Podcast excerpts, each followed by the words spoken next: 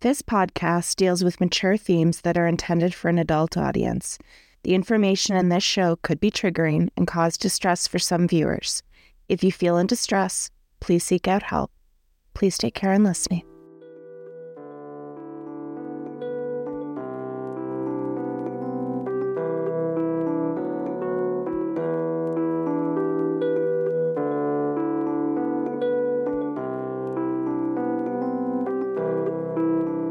This is the Relationship Review with Delcy Martin.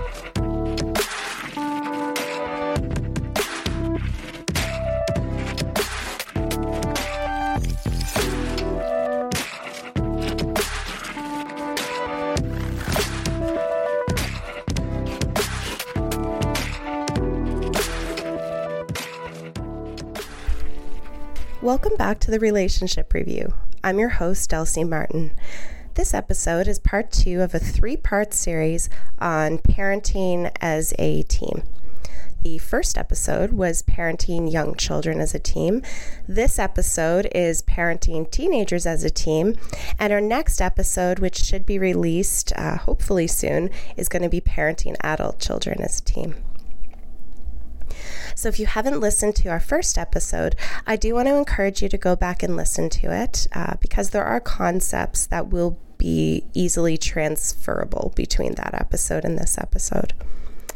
But for now, let's launch into parenting teens as a co parent relationship. Parenting teenagers provides a whole new set of relationship challenges because it opens up windows for conflict that may have not been open before. In fact, this effect is so significant that studies have found that during the adolescent stage, the rate of disputes between spouses are higher than any other developmental period in a child's life. And I guess a developmental period in the relationship's life, too. And we're also seeing in multiple studies an overall decline in marital satisfaction.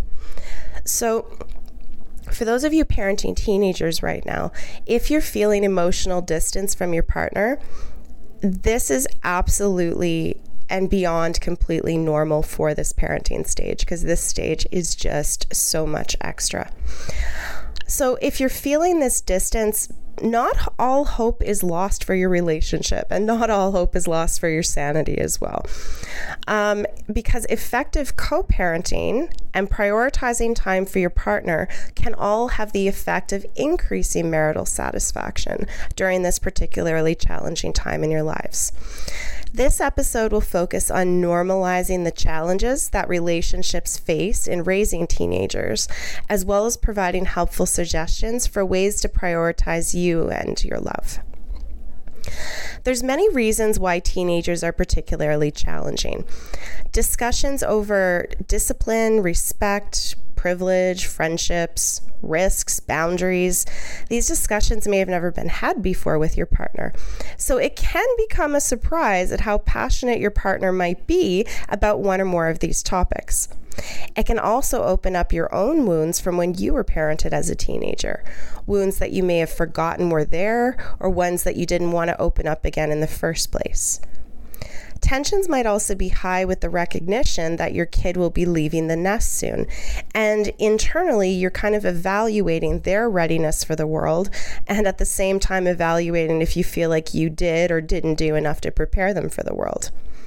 This might cause people to lean super hard into discipline as a last ditch effort before their kids leave home, and it's possible that your partner may not feel the same.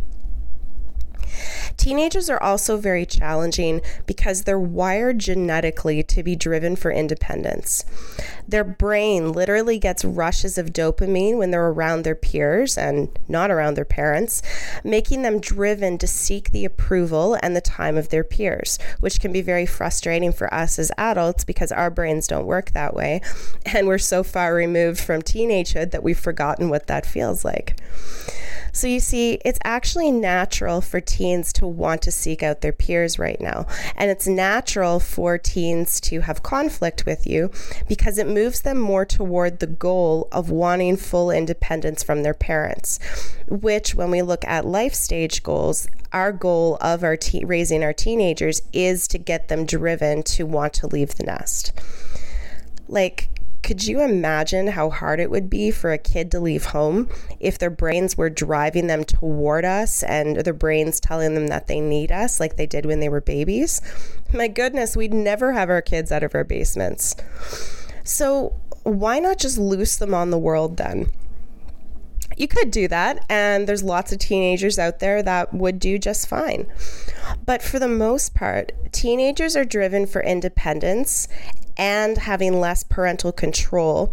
And they're driven for this faster than they develop the ability to self regulate and to fully and completely reason. Teens struggle with the idea of balance in multiple areas of their life balance between work and play, balance between healthy friendships and not healthy friendships, balance between conflict and um, cooperation. Balance is a concept that teens are trying to grasp and really incorporate into their brain and their existence. They also have trouble holding opposite ideas at the same time. So, what that means is that it can be very challenging for them to hold the idea that they're angry at us for putting a boundary in place while still holding that love for us, which kind of tempers that anger reaction. That can be challenging for some teenagers. They still need us, but it can be a challenge to figure out just how much they need us conflict is actually quite needed in the teen parent dynamic because there has to be a process to renegotiate the parent's authority and the teen's growing need for autonomy. There are thoughts by many researchers out there that conflict actually helps realign the parent adolescent relationship away from being entirely power over, where the adult holds complete power over the child, towards something that's more horizontal and equal or egalitarian in nature. So, although conflicts between parents and children become more frequent and more intense during adolescence, these conflicts are also thought to be a means to ne- renegotiate relational changes. An interesting fact is that parents tend to perceive these conflicts as social conventional issues. So, for example, cleaning your room um, parents tend to see it as an agreement made in the family where everybody has to do household chores. But adolescents perceive them as a personal issue. So, for example, with the room cleaning, whether you clean your room is something you can decide for yourself because your room is your private space. Which is really neat because literally their brains are approaching the same issue from two different standpoints. So you could totally see how there'd be conflict. So, if you're having trouble getting through to your teen, a way that can help you is first, above all, creating connection with your teen by validating how they must be seeing something or a problem that you could be overcoming. And being transparent about working together as a family team against the problem at hand. So maybe the problem at hand is the chores, um, stressing with them that, hey, we're working together as a family team against this problem that is the chore. Yes, your room is the private space, but the home is the domain of everybody. Conflict is inevitable but it's how you approach the conversation during conflict that's the key.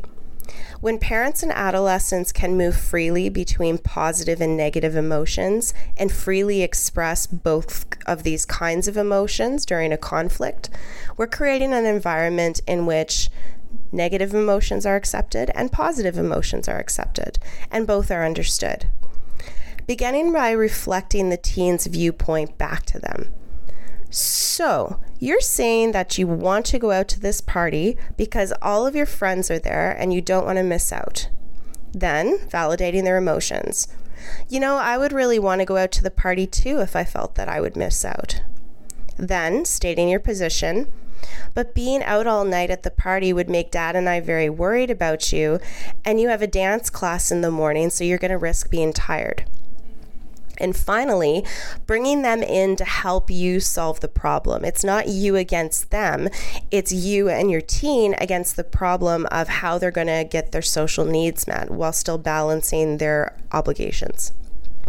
So, what this sounds like Now, how can we work together to help you feel like you're not missing out while still making sure that you aren't tired for dance and dad and I aren't worried? So, here's what this whole thing looks like from the start. So, you're saying that you want to go to this party because all of your friends are there and you don't want to miss out. Well, yeah, I would really want to go to the party too if I felt I would miss out. But being out all night at the party would make dad and I very worried for you. And you have a dance class in the morning, so you're going to risk being very tired. So, how can we work together as a family and help you feel like you're not missing out while still making sure that you aren't tired for dance and that dad and I aren't worried?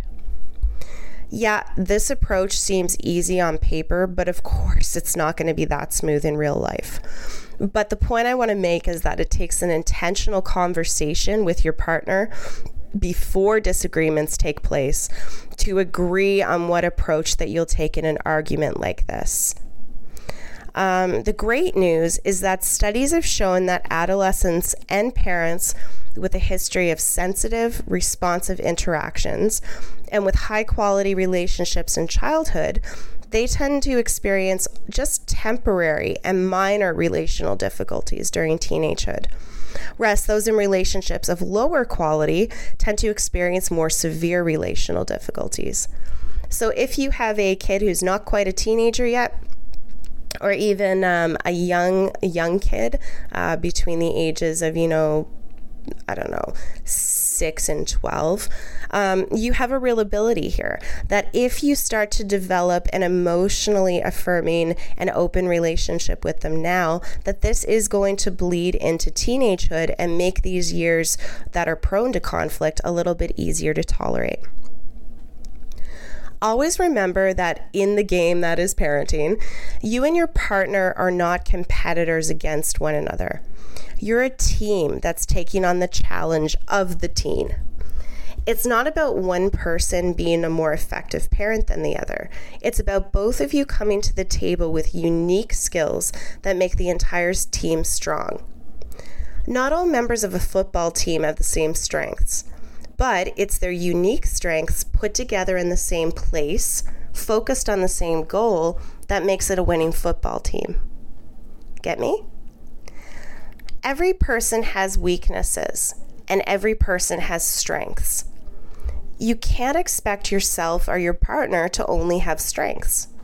Sometimes your weaknesses are actually a point that your partner can pick up from and show their strengths in parenting and vice versa. So you're going to have your weaknesses, and your partner can use their strengths to pick up where you've left off. They're going to have their weaknesses, and you use your strengths to pick up where they've left off. Open conversations with your partner at a quiet time about what boundaries are appropriate for your teen, what consequences for not following boundaries look like, and what privileges are granted for following boundaries is absolutely essential.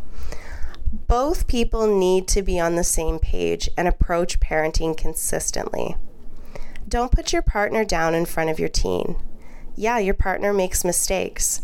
But if you put your partner down in front of your teenager, it sends mixed messages. If a conflict with your partner seems extra intense, maybe your partner is triggered by a memory of when they were a teenager and how they were parented. So I'd invite you to have a conversation with your partner about what their adolescence was like. What was it like for them to be parented as a teenager? What values did their parents try to instill in them? Were they given a voice? Or were they scared to show up as their true selves? Then, during this conversation, trade places and then you share. This conversation can bring incredible emotional closeness and can bring a lot of clarity as to why your partner may be holding strongly to a parenting boundary that you don't think requires that to be that strongly held to. Ask yourselves what aspects of your parents' parenting style are you actively bringing into your relationship? What aspects are you actively trying to avoid? And what aspects are you unknowingly or unwantingly bringing into your parenting journey? These quiet and curious conversations with your partner are absolute key in understanding their parenting style and key in developing your own unique style. If you're a parent of a preteen, have these conversations about your parenting style right now and the challenges that you could face with your kiddo. Getting ahead of the game might help with the shock of things when the time comes. So it makes that conversation during the moment less of a surprise to have. You have to be able to feel comfortable giving feedback to your partner on their parenting style, as well as feel comfortable receiving and seeking feedback on your parenting style. Neither of you have any sweet clue what you're doing, and that's okay. Even if you've parented a teen before, this is your first time parenting this particular teen. So, no two experiences will be the same, and no two experiences perfect or imperfect. Checking in with one another can be really helpful. For example, asking your partner, Was I too harsh there? And providing feedback gently, kindly, and without judgment, because no one is perfect. Absolutely no one. Providing feedback to your partner in this way can build an amazing emotional closeness. Forgiveness is going to be your biggest tool for managing this stage. Forgiveness for your teen, for them being teenagers and their brains developing the way they are. Forgiveness for your partner for not being perfect. And forgiveness for yourself for imperfection. Don't be afraid to celebrate big teen milestones together. That first date, prom, first lead role in a musical, those sort of things, these are a big deal because they represent the hard work that you as parents have put in to raising this once tiny human into their current large human state and large successful human state. So celebrate these milestones as a couple as hard as your teen celebrates the milestones. Your teen is watching your relationship very closely whether you think they are or not. They are learning how they should treat their future partners in their relationship, and at the same time, learning how they should allow themselves to be treated in future relationships. So, chances are likely that if you look at your partner and you say to yourself, Well, I wouldn't want my kid to end up with somebody like my partner, if that's something that resonates with you, you might want to have a you might want to have a look at your current relationship. Because your kids are absolutely learning from yours. If you can't treat your partner respectfully in front of your teenager, then how can you expect them to demand respect in their own intimate relationships? Criticizing your partner in front of your teen not only earns the disrespect of your partner, but it also earns the disrespect of your teenager. When children enter a relationship, your relationship actually matters more, not less.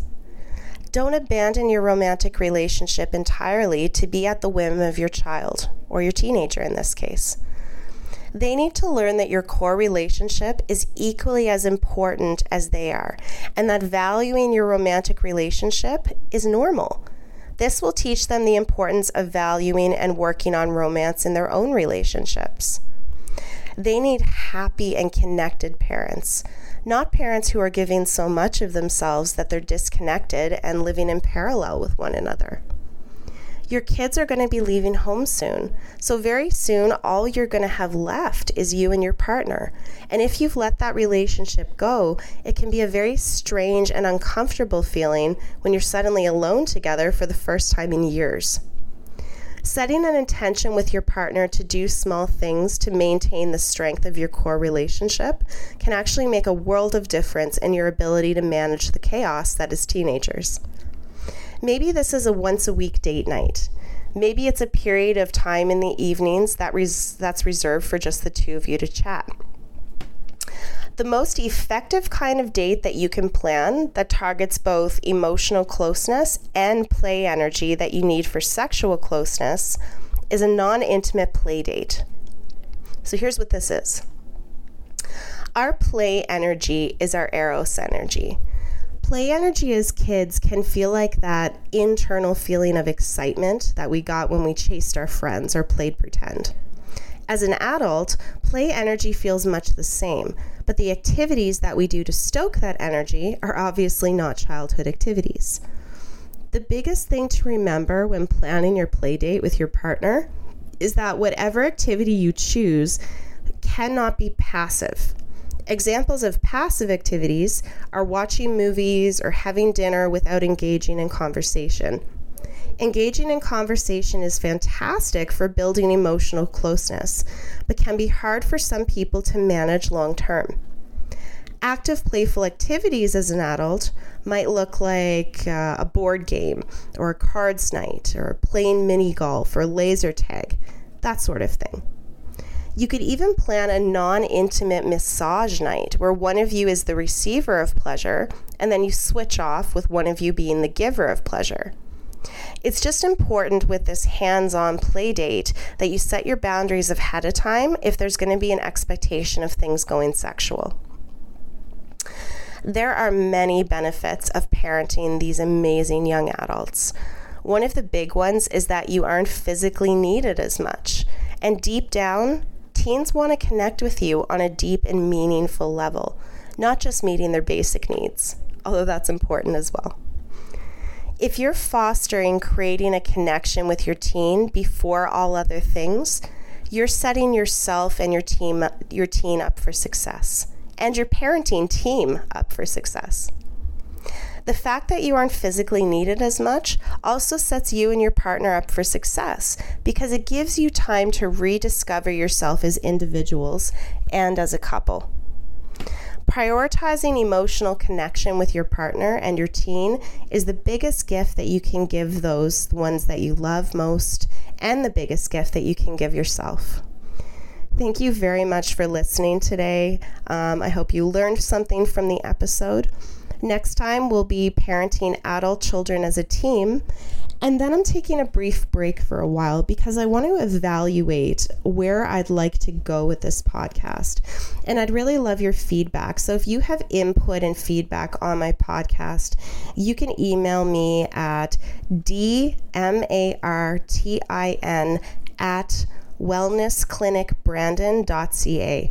W E L L N E S S C L I N I C B R A N D O N dot C A. Um, I'm either looking at developing a whole new podcast or revamping this podcast to make it look different, but I'm not sure in what way that's going to look yet. So if you have any ideas of what you'd like to see from this podcast or ways this podcast could develop into something that lots of people want to listen to, I'd really appreciate it. So, again, thank you for being with me today. Thank you for being on this journey. Thank you for being in my brave space. I'm very grateful to you and take good care.